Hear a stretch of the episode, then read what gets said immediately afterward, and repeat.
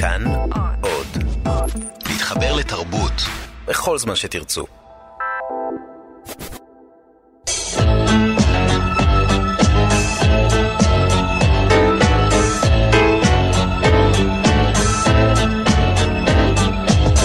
גיבור תרבות הדוקטור דן הרב והדוקטור דוד גורביץ' באולפן עם יונתן גת.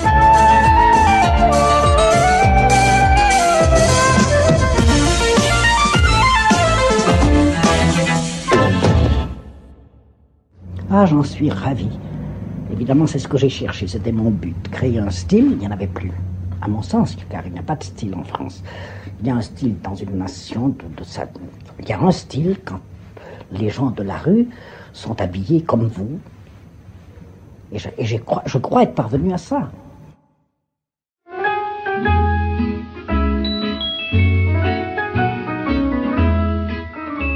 זה היה קולה של גיבורת התרבות שלנו להיום, אשת האופנה קוקו שנל.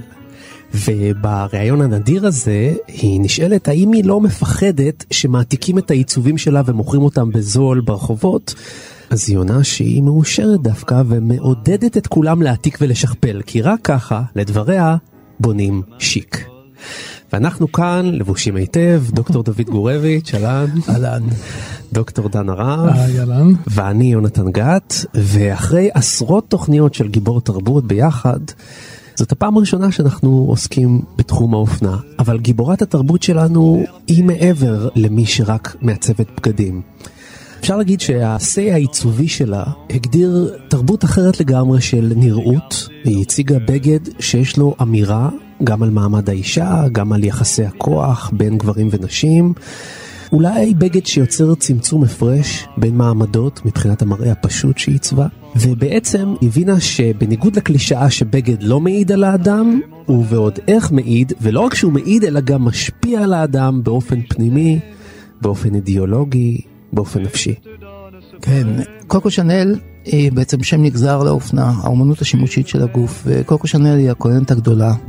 וליורשיה, למשל קארל לגנפלד, היא הותירה עולם שלם של עיצוב מחדש שהגדיר את הנשיות, שהגדיר את הגוף, ויצא במיוחד זהות מאוד מעניינת בין נוחיות לבין יוקרה. כן, אני מסכים כמובן דוד, אני חושב שגיבורת התרבות שלנו היא גיבורה בזכות החיבור המדהים שהיא עושה בין המעשה, בין האידיאולוגיה ובין התקופה, היא מייצגת איזושהי תקופה ובתוך העשייה שלה אפשר לתאר כמעט את כל ההיסטוריה של אירופה במאה ה-20. ואת כל זה היא עושה לא בתחומי הפוליטיקה ולא בתחומי האומנות הגבוהה, אלא בתחום שנכון לזמנה היה נחשב איזוטרי. אופנה, מה זה בסך הכל? בגד. היא הראתה מה זה בגד ועוד איך הראתה.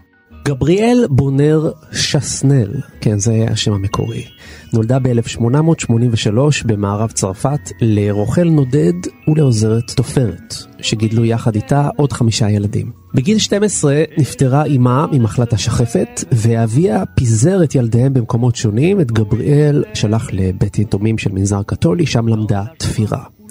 מאוחר יותר נטש אותה ואת אחיה לחלוטין ונסע לארצות הברית. שנים מאוחר יותר, שתי אחיותיה התאבדו. בגיל 18 החלה לעבוד בחנות כובעים, ובלילות כזמרת מועדונים, שם קיבלה את הכינוי קוקו בעקבות אחד מהשירים ששרה. היא ניהלה רומנים עם אנשי העסקים בתיאן בלסן וחברו ארתור אדוארד בוי קפל שסייעו לה כלכלית ובזכותם פתחה חנות כובעים. בהמשך פתחה עוד חנויות אופנה בעזרתו הכלכלית של קפל. בשנת 1922 הוציאה את הבושם המפורסם שאנל מספר 5, שהיה ערבוב מפתיע של 50 ריחות שונים ולא רק ריח אחד, כפי שהיה נהוג עד אז. הבושם הפך לפופולרי כל כך, עד שמרילין מונרו בכבודה ובעצמה אמרה שהיא לא הולכת לישון בלי להזליף מעט ממנו על גופה. אגב, שאנל 5 נחשב לבושם הנמכר ביותר בעולם עד היום. עם ההצלחה הגדולה, קוקו שנל הפכה למעצבת נחשבת ואהובה על ידי האצולה הגבוהה של עולם התרבות, והפכה לחברה קרובה של המחזאי ז'אן קוקטו, ואפילו סייעה לו להיחלץ מבעיות הסמים שלו, עזרה לצייר פבלו פיקאסו כשנתנה לו מקום עבודה שקט באחוזה שלה, ואפילו ניהלה רומן עם המלחין איגור סטרווינסקי. במלחמת העולם השנייה סגרה את עסקיה, ולאחר מכן הואשמה בקשרים עם הנאצים ובבגידה בעם הצרפתי. כתוצאה מכך נאלצה לעבור לשוויץ.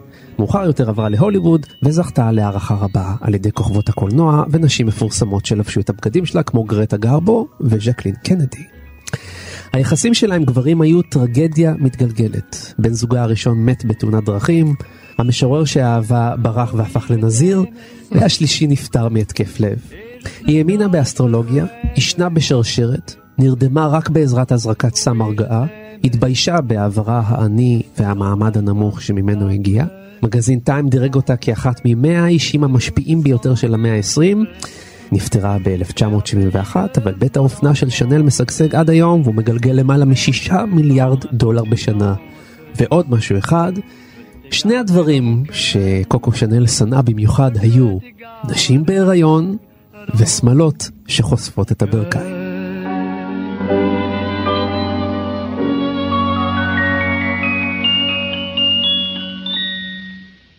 בואו נדבר על הקו העיצובי של קוקו שנל, נעשה איזשהו סדר.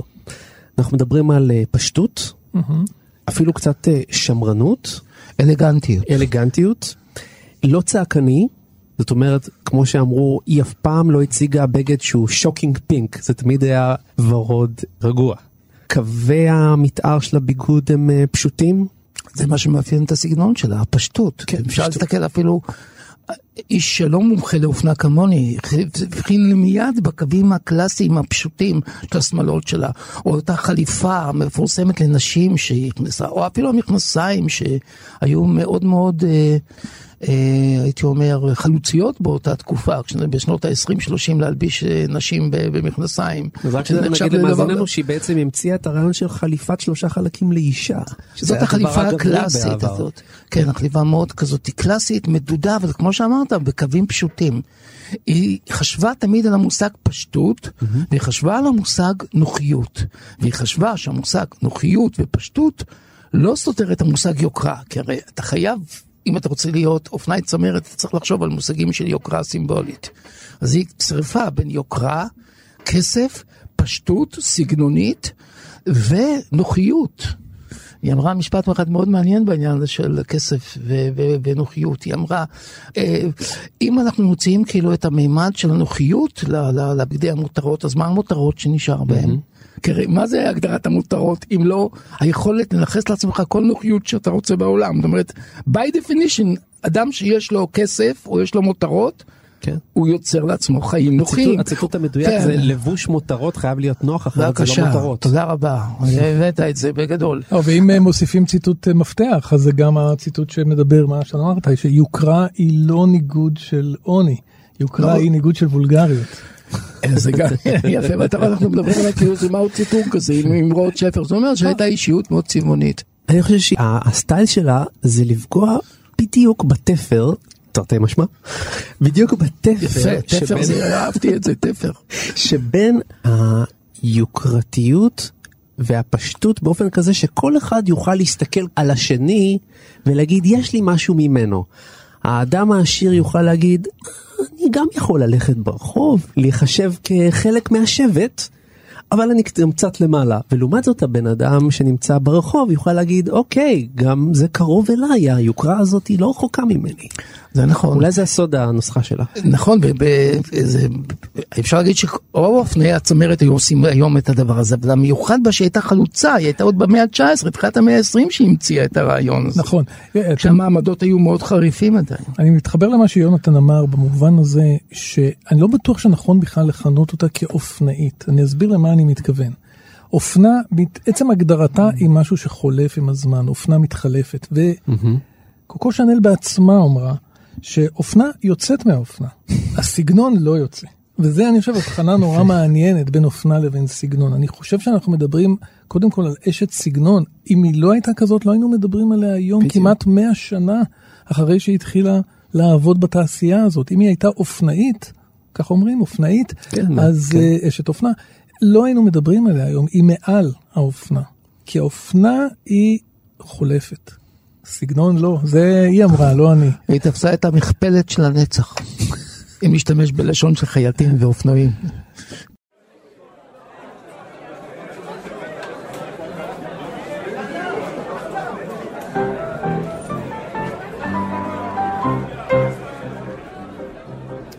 J'ai perdu mon pauvre Coco, Coco mon chien que j'adore, tout près du Trocadéro.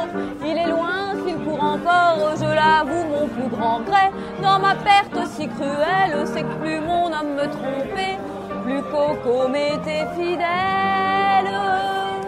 Vous n'auriez pas vu Coco, Coco dans le Trocadéro, Coco dans le tro, Coco dans le tro, Coco dans le Trocadéro.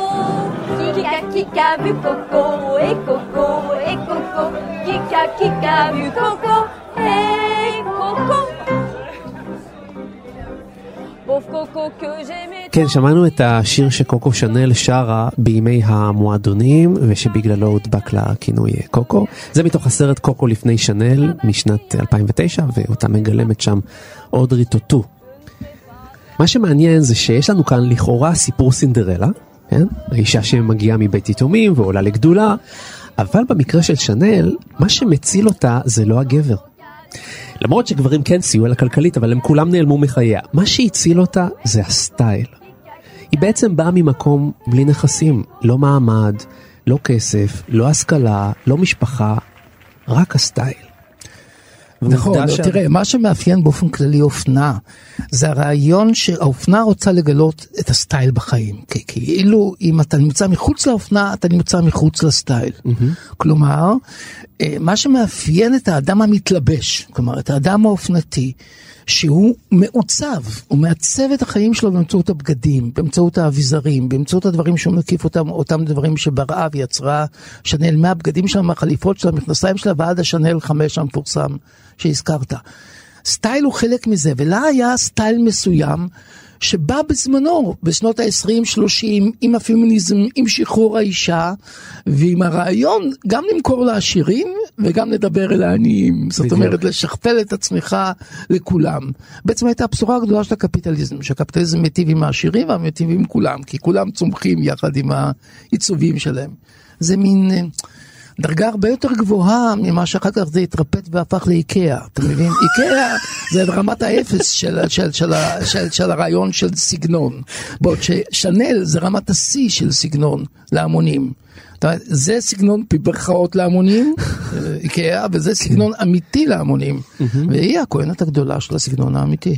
עכשיו על זה שבאותם שנים, בשנות ה-20, ה-30, זה ללכת מול הוליווד שמציגה את הכי נוצץ, הכי מפואר, האישה הכי מחופצנת, השמלות האלה שמורכבות מיהלומים זעירים, וזה זה כל כך אנטיתזה למה שהיא הציעה. כן, אני חושב שהסגנון שלה מתקשר לעניין של הפמיניזם, וכמובן, אני חושב שאי אפשר לנתק את זה. אדם שממציא אה, את חליפת המכנסיים לנשים, באותה חליפה נוחה, קלאסית, שאפשר לשכפל אותה, כמו שציינת, הוא מבין שהאישה היא במעמד חדש, היא לא איזה מין אנדרטה של יופי וסקס שצריך להלביש אותה ובקושי נעה. היא אגב שחררה גם את האישה מהמכוך, שבמאה ה-19 נכון. עדיין היה קיים. נכון, המכוך שאמור להצר את מותניה של כן. האישה ולדמות לה מין אה, מראה לא קיים של אה, דקיקות כזאת. היא הפכה את האישה לטבעית, ובזה שהיא הפכה את האישה לטבעית, היא הפכה אותה לחזקה, כי היא מתחברת לטבע שלה והופכת להיות בן אדם פעיל בתוך החברה,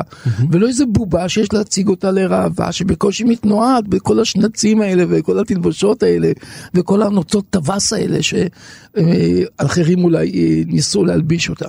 בכך היא עוזרת לעצמה, מקבעת את חלקה כשווה לגבר, שגם לו יש בגדים נוחים שמאפשרים לו לעבוד, לשלוט, לרוץ, לבטא כוח. וגם עכשיו היא יכולה לבטא כוח, אותו דבר. היא הופכת את האופנה לשימושית. במובן הזה היא מחברת בין האופנה לבין היומיום. בדרך כלל בתפיסה העממית האופנה היא לא מחוברת ליומיום. היומיום מצטיין בזה שאין בו עיצוב. בעוד שהאופנה היא כאילו לצאת החוצה, שמלות מפוארות. היא אומרת לא, האישה צריכה להיות לבושה כשהיא יוצאת בבוקר, אחרת היא לא מעריכה בכלל את עצמה. Mm-hmm. וזה משפט מאוד מאוד יפה. כשבן מתלבש, הוא נותן הערכה לעצמו. הלוואי והייתי יכול לגלם את זה על עצמי. זה נשמע לי נפה, אני אתחיל את זה מהיום, מהשידור הזה, וגם אתם יכולים להתחיל, מאזינים יקרים. כלומר, לחשוב שאם אתה מכבד את עצמך, אתה חייב להתלבש כשאתה יוצא בבוקר, כמו כן. במאה ה-18, כן. כמו במאה ה-19. כאילו להיות אה, מעצב האופנה הקטן של עצמך, והיא לימדה אותנו את זה, זה לא מעט, לא?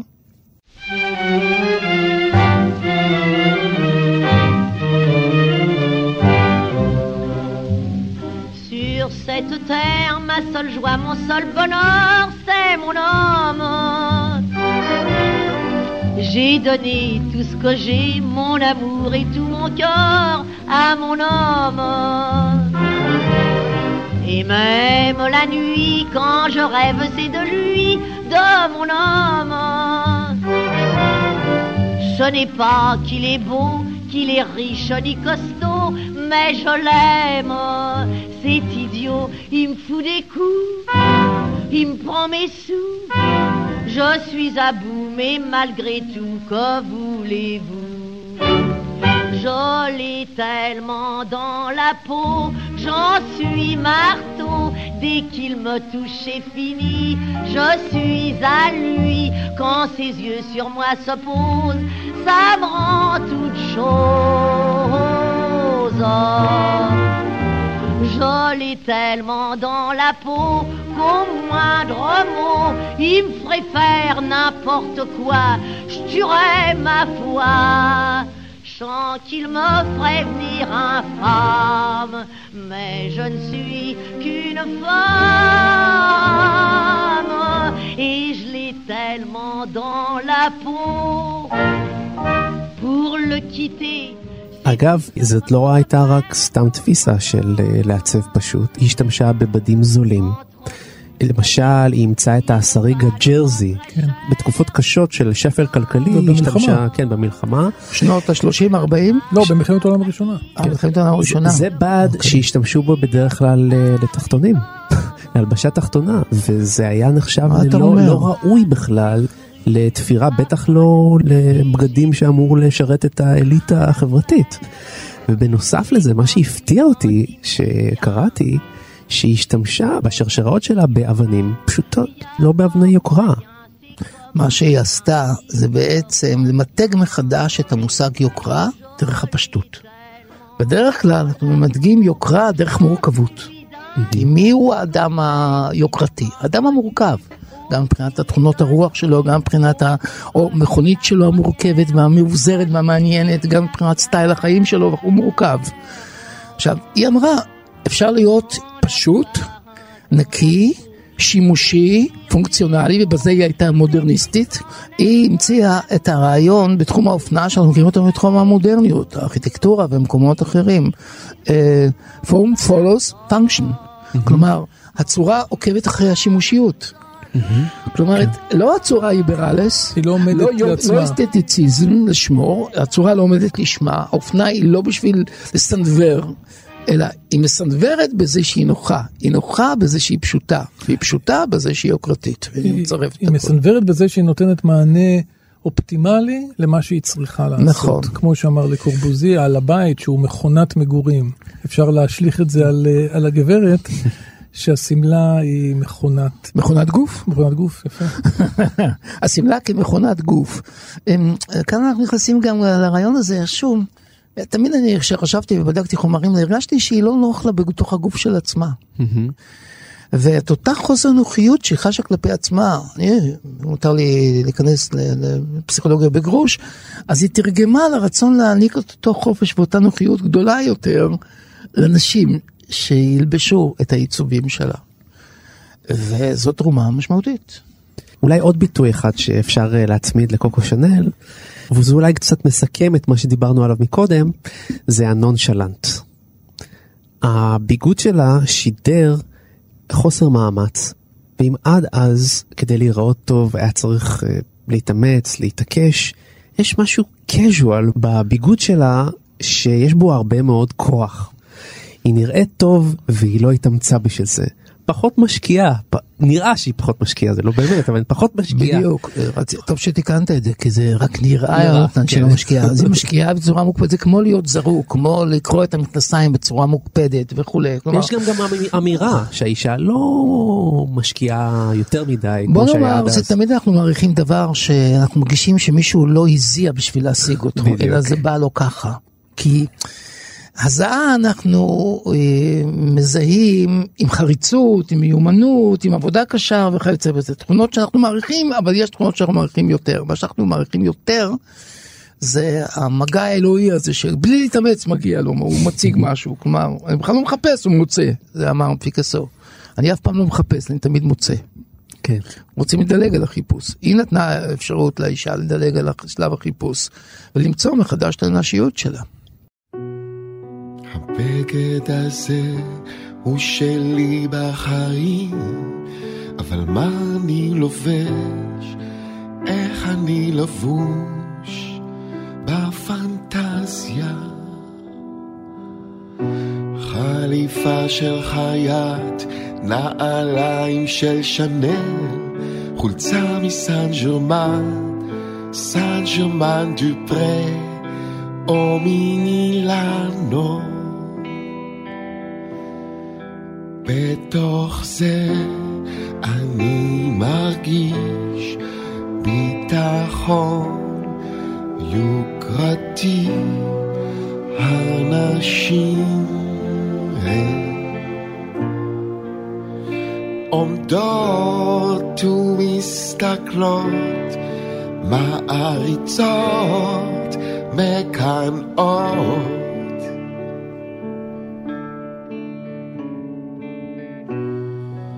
הבגד הזה הוא שלי בחלום, ואז אני מקיץ, ואז מתעורר מהפנטזיה.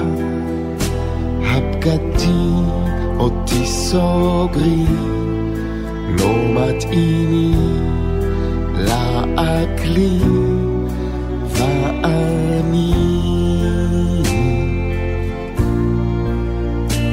מחליף לסמרטוטים, לבגד ים וכפכפים.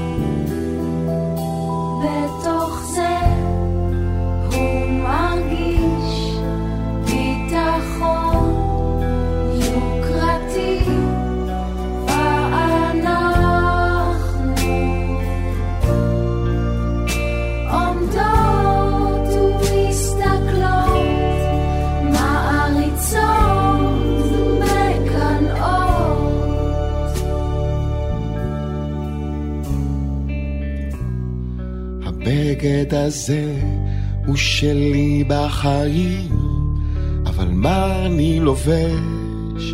איך אני לבוש בפנטזיה? כן, זה רן צור. שיר מאוד יפה. חליפה של חייט, זה מהאלבום שלו כל מה שאנושי. אז uh, אני הייתי אומר ככה, שהשיר הזה שם בדיוק את האצבע על מה שעושה ה- האופנה או הבגד לגוף. בגד עוטף אותנו. הוא בעצם השכבה שמפרידה בין הגוף שלנו, האור שלנו, לבין העולם. אז מצד אחד, הבגד מעצב את הגוף. נגיד, אתה יכול להבליט את הגזרה של הגוף ולטשטש אותה. זאת גזרה גבוהה, נמוכה, שמנה, רזה, סקסית, אנטי סקסית, אנטי מינית, כן מינית, פרו מינית, רב מינית.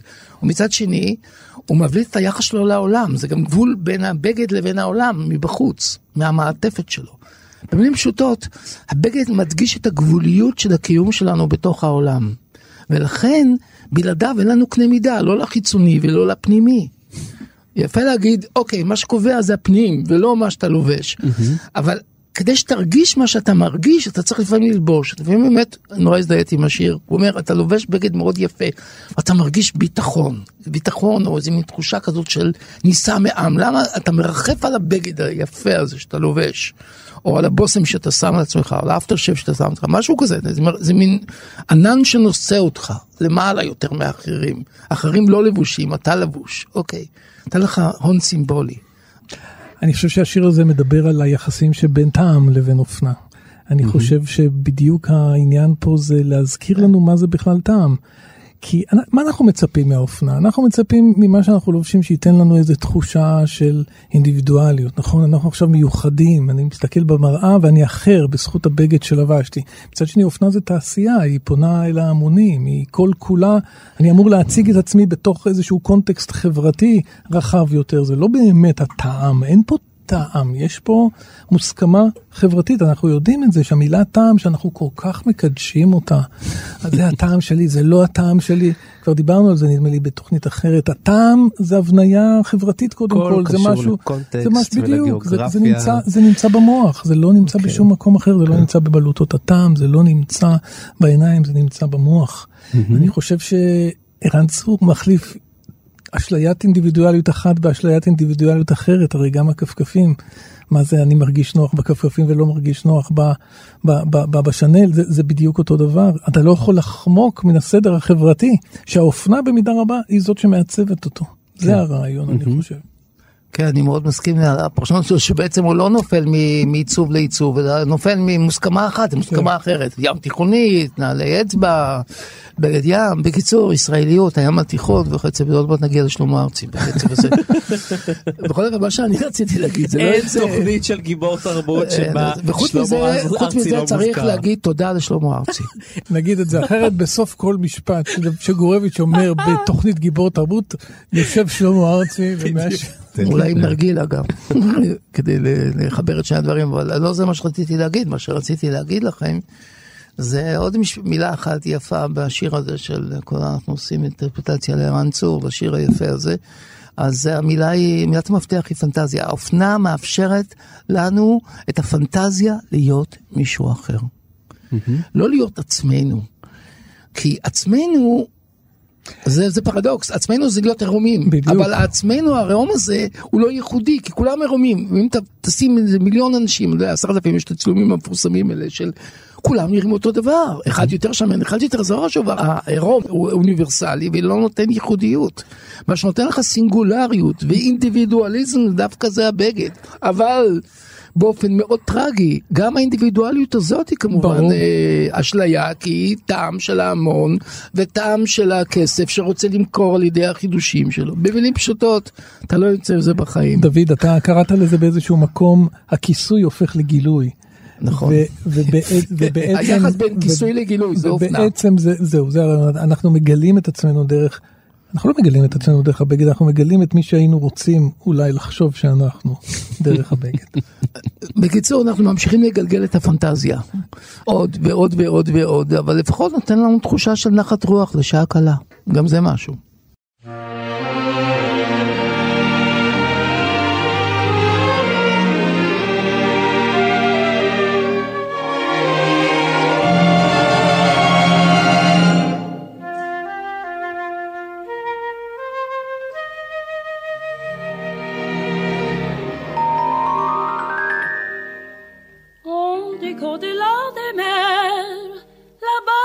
Ciel clair, il existe une cité au séjour enchanté.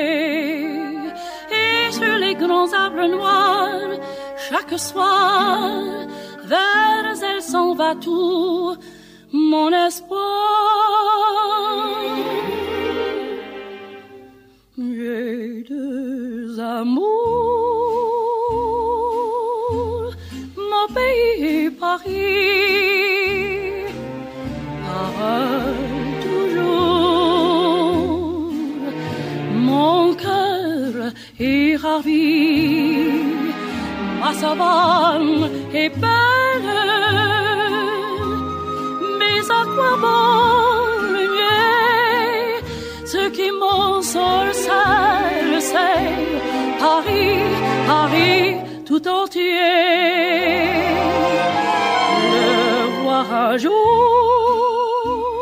עוד דבר מעניין זה שקוקו שנל היא המעצבת אופנה הראשונה שהשם שלה הוא הלבוש שלה, היא המותג. היא הפכה את השם, שנל, למותג עולמי, לאייקון עולמי שעד היום נחשב כאמור על ידי פורבס לאחד מחמשת המותגים הכי נחשבים בעולם, הכי מוכרים.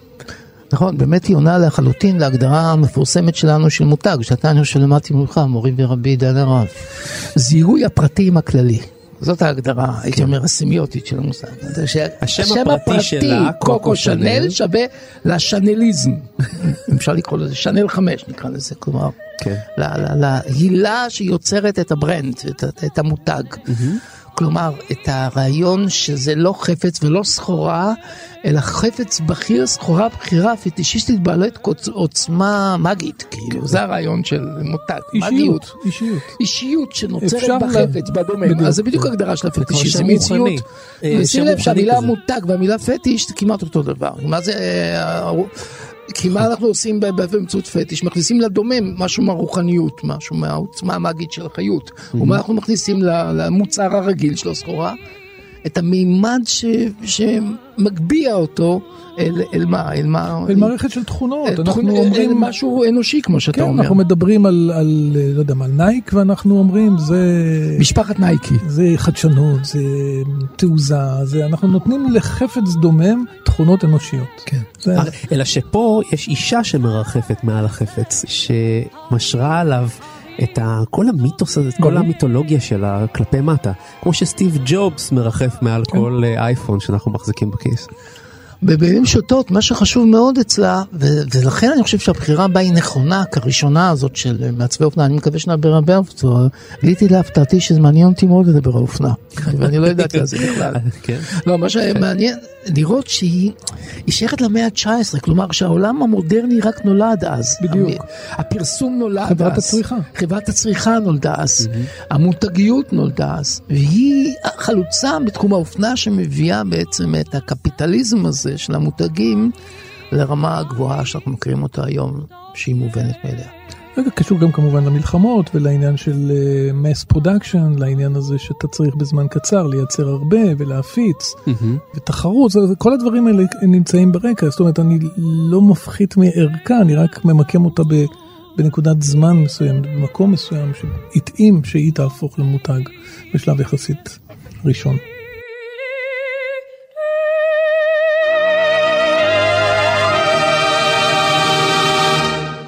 ואיתנו מישהי שמבינה באיך להתלבש. שלום לגלה רחמיאלביץ', עיתונאית אופנה. אהלן. גלה, תספרי לנו בעצם איפה המותג של שנל עומד היום. טוב, אז אה, בית האופנה אה, שנל עבר הרבה גלגולים בעשורים האחרונים, אה, והוא עבר ככה כל מיני מעצבים אמנותיים שיצרו קולקציות בהשראתה של קוקו שנל. אנחנו כן רואים איזושהי חזרה לעיצובים הפמיניסטיים שלה, שהיא התחילה איתם את אה, בית האופנה. איזושהי נוסטלגיה, וכן הרבה הרבה הרבה מרצ'נדייז, שאנחנו רואים את זה בכל בתי האופנה הגדולים, אבל אה, גם בקוקו שנל שידועה ב... זה מותג שידוע שהוא לא נותן הנחות, והוא לא עושה כל מיני סיילים ומבצעים גדולים, ואנחנו רואים שגם הוא ממשיך עם הרבה merchandise, שזה תיקים, זה accessory, זה קו הבישום, שככה שנל חמש אה, הולך לפניו כבר שנים, ואנחנו רואים שיש ברמת הבגדים יש חזרה קצת לעבר, לגזרות יותר אה, חופשיות, יותר אה, רחוקות מהגוף, עם בדים מאוד מאוד קלאסיים של שנות ה-30-40, ובהחלט אה, שיווק יותר אגרסיבי, דווקא לא של ליין הבגדים, אלא של כל המסביבים. מה הסטטוס של מי שלובש שנל בעינייך? אה, וואו. זה לא מזוהה היום עם זקנה? למשל? לא. לא? לא, המותג עבר המון המון תהפוכות, אה, הוא חזר, אני חושבת שהוא אחד מבתי האופנה הגדולים שכן מצליחים לשמור על הסטטוס היוקרתי שלהם. זאת אומרת, אם אנחנו מסתכלים על לואי ויטו שאיבד מהמעמד שלו והפך לככה איזשהו מותג שהוא יותר... אה, עממי מה שנקרא, אה, שנל ודיור, ויש עוד כמה שנשארו בסטטוס גבוה, שמייצג איזושהי קהילה גבוהה יותר, למרות שבאמת היום כולם קונים מכל המותגים. אז איך היית מגדירה את בן אדם שקונה שנל? שהוא איך- רוצה להרגיש חשוב. אוקיי. יש לי שאלה אלייך. לפי העיצובים של שנל, איך היא תופסת את הגוף האנושי, את המיניות הגברית הנשית? יש לי הרגשה שיש לה בלאגן עם העניין של המיניות, והיא דווקא לא מבליטה את המיניות של גוף האדם. אמ, גבריאל שנל בעצם התחילה את אה, ליין הבגדים שלה, התחילה כמעצבת אה, כובעים. בתוך הכובעים היא יצרה את ליין הבגדים שלה, שהיא בעצם באה ושברה כל מיני מוסכמות של אותה תקופה ואמרה, אין דבר כזה ביגוד נשי, ביגוד גברי. אם זה בשמלה הקטנה השחורה, ואם זה בחליפות גבריות, ואם זה, זאת אומרת, וזה קו שעד היום אנחנו רואים אצל שנל. מצד אחד זה נשי, ויש המון בדים רכים, וצבעים אה, שנחשבים צבעים נשיים, אבל מצד שני יש גם המון אה, בדים קשיחים וקשים, כל מיני טקטים שהם אה, רחוקים מהגוף. הם יוצרים איזשהו מראה שהוא מאוד פאורפול, הוא מאוד נוכח, והגבולות האלה של בין גבר לאישה זה משהו שבית האופנה זה משחק איתו מהיום שהוא נוצר. Mm-hmm. הקולקציות הראשונות של שנל אה, הן בהשראת אה, דייגים ועובדי מפעלים ונזירות מבית היתומים שהיא גדלה בו. זאת אומרת, ההשפעות שלה וההשראות שלה מהיום הראשון בקולקציית הבגדים לא היו אה, נשים קוקטיות, מיניות, כן. אלא באמת דווקא העולם הגברי יותר. היא עצמה נראתה גברית למדי. נכון. ולא התנצלה על כך. לא, בהחלט שלא. את חושבת שגם היום הפשטות מוכרת? אני חושבת שכן, כי בסופו של יום, אופנה היום פחות מסמלת מעמדות, אם אנחנו משווים ללפני מספר עשורים אחורה. Mm. אה, אופנה היום באמת שייכת לכולם, ממעמד מאוד נמוך ועד מעמד מאוד גבוה, ואני חושבת ש... שדווקא הפשטות היא מה שמחברת בין כל המעמדות האלה, הקיצוניים וה... בעצם משלבת את כולם ביחד, כי היום, כמו שאמרנו מקודם על, ה... על העניין של הסטייל והאופנה, אמ, גם מישהי שהיא חסרת אמצעים יכולה להיראות ולהתלבש במיטב המעצבים והמותגים ולהיראות שיא השיק והאופנה, mm-hmm. בניגוד למישהי שיש לה הרבה ממון, אבל אין לה סטייל. אז הפשטות הזאת חיברה את כל המעמדות למשהו שהוא יותר שוויוני בעולם האופנה. גלה, עד כמה בעצם בית האופנה שנל הוא גדול מסך כל מעצביו? קרל לגרפלד המיתולוגי גם הוא הלך לעולמו. נכון. והאם יש תהייה לאן ילך בית האופנה הזה, או שבעצם הדברים ידועים מראש, הוא ישמור על אותה סוג של שמרנות, או פשטות, או אלגנטיות, אותם קודים, או אותם מושגים שבהם כבר דיברנו. מה נראה לך? אמ, תראו, אני לא יודעת לחזות את העתיד. אם ההיסטוריה מוכיחה את עצמה, תחזור על עצמה, אז אה, בית האופנה נפל במשך עשורים רבים ולא היה בטופ שלו עד שקרל אגרפל בא והחייה אותו מחדש ונתן לו את העילה המחודשת שאנחנו מכירים מה-20 שנים האחרונות. Mm-hmm. אם הם ישכילו לשמור על המעמד, זה רק ימים יגידו. אני חושבת שבעולם הקוסמטיקה הם ישכילו לשמור על המעמד, אני חושבת שבעולם האופנה... אמ, אין לי איך לנבא את זה. אמ, מצד אחד עולם שדורש הרבה מאוד חדשנות כל הזמן, בכמויות, ברמה שבועית. מצד שני קלאסיות שלא נעלמת אף פעם, אבל הדור משתנה, אז איפה שנל יהיו עוד עשר שנים, אני לא חושבת שגם הם יודעים. אם אפשר לסכם את מה שאמרת לנו, זה לא שהחזק שורד, זה הפשוט שורד. נכון. גלה רחמילביץ', השכלת שלושה גברים פה באולפן, אנחנו ניקח הערות לתשומת ליבנו. תודה רבה שהיית איתנו. תודה רבה. תודה, תודה רבה. תודה גלה.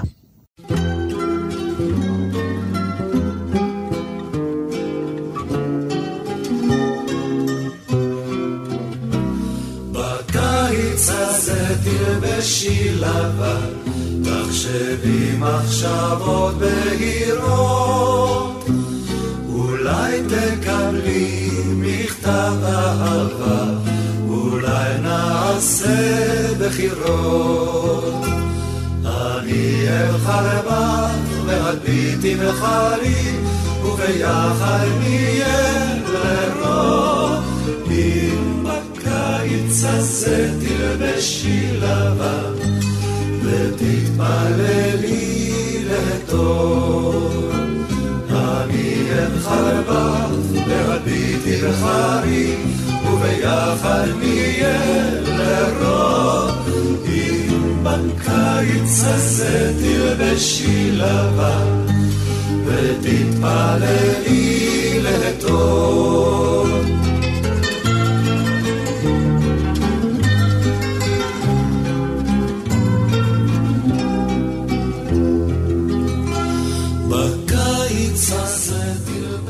מעניין שהמותג שנל שרד את הנאצים. למרות שעברה מלא כתמים אה, של אה, שיתוף פעולה כזה או אחר, יש כל מיני סברות לגביה, יש ביוגרפיות שונות שנכתבו על זה שהיא ממש שיתפה פעולה עם הנאצים, העבירה מכתבים, מסרים, השתמשו בקשרים שלה עם צ'רצ'יל, השתמשו בקשרים שלה עם עוד כל מיני... אה, היא הייתה מין חפרפרת כזאת שלהם בתוך כן, העובדה בגסטאפו, כל מיני, יש כל מיני, זה אומנם עוד לא מוכח. אתה סוכנת של הגסטאפו, אחת הגרסאות אומרת. אחת הגרסאות, נכון.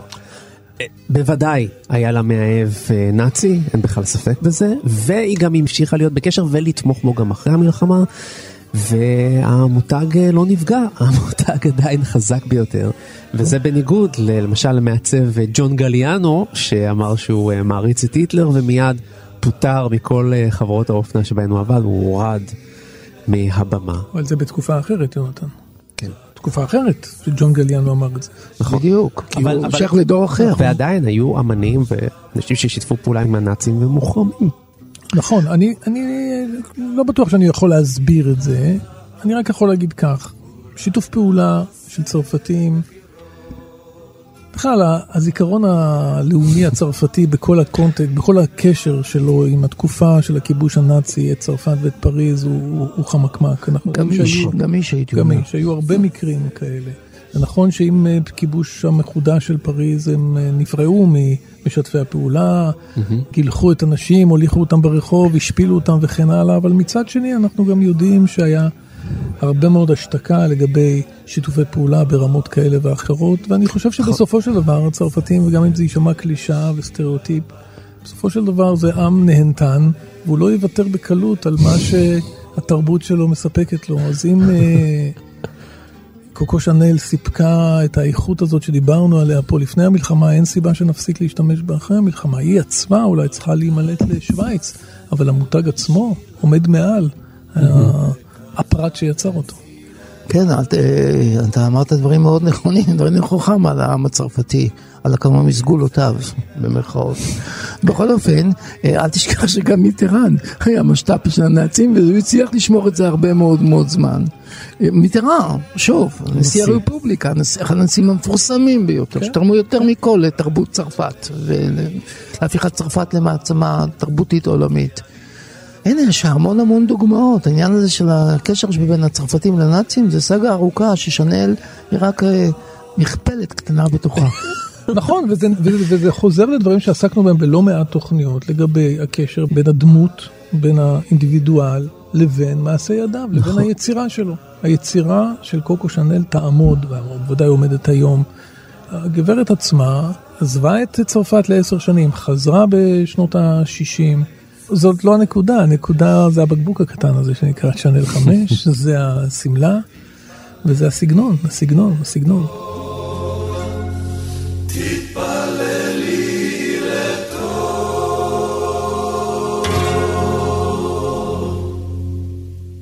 אגב, אתם אה, זוכרים שדיברנו בדרך כלל על אה, גיבורים שמאחורי הקלעים עולם רוכש ומלפני הקלעים אנחנו רואים שלמות, כמו פיטר סלרס שהמשחק שלו נוגע בשלמות, ומאח... ומאחוריו יש פסיכוזה וטירוף. מפלצות.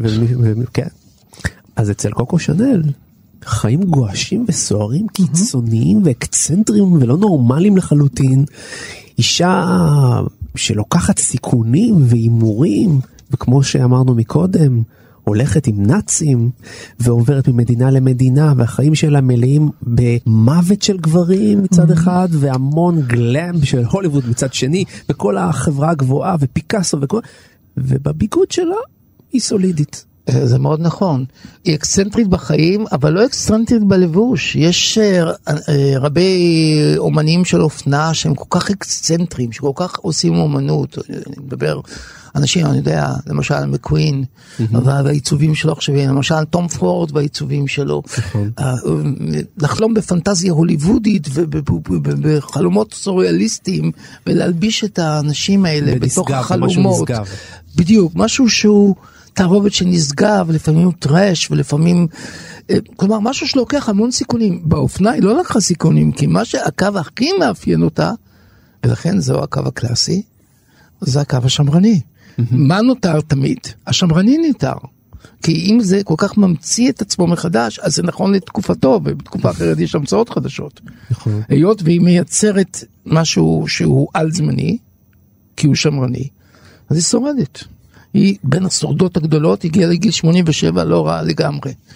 בשביל אישה שהתחילה עם חמישה אחים, כמו שאתה תיארת, אה, ובית יתומים שאבא שלה זורק, אה, זורק אותה לכל מיני מקומות. אגב, גם ז'אן ז'אק רוסו שם את הילדים שלו בבית יתומים. זה כנראה מאפיין חלק מסוים בעם הצרפתי.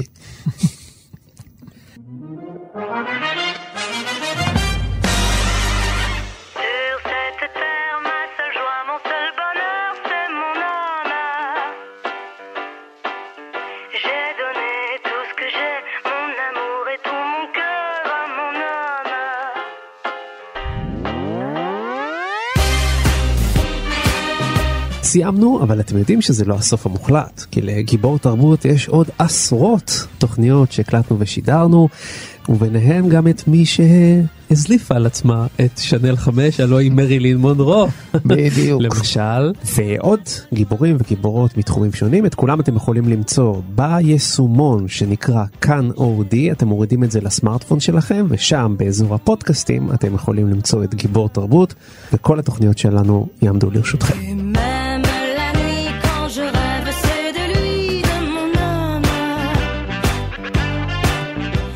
אני רוצה להודות לטכנאית שלנו חן עוז, לאייל שינדלר ולשלומי בן עטיה שהביאו אותנו כאן לשידור. אני רוצה להודות לשני הדוקטורים המהודרים של התוכנית, תודה רבה לך דוקטור דוד גורביץ'. תודה יונתן, תודה דני. תודה רבה לך דוקטור דן הרב. אחת המחמאות הגדולות שקיבלתי? השבוע. וכמובן התוכנית מסתיימת כשהכריזו שהבושם פשיזם יצא מהאופנה. יכול להיות שהוא יהפוך למהדורה לאספנים עכשיו. בדיוק. אנחנו נצטרך להישאר עם שנל. ואנחנו נתראה בתוכנית הבאה עם גיבור תרבות חדש. להתראות. להתראות, ביי ביי. ביי ביי.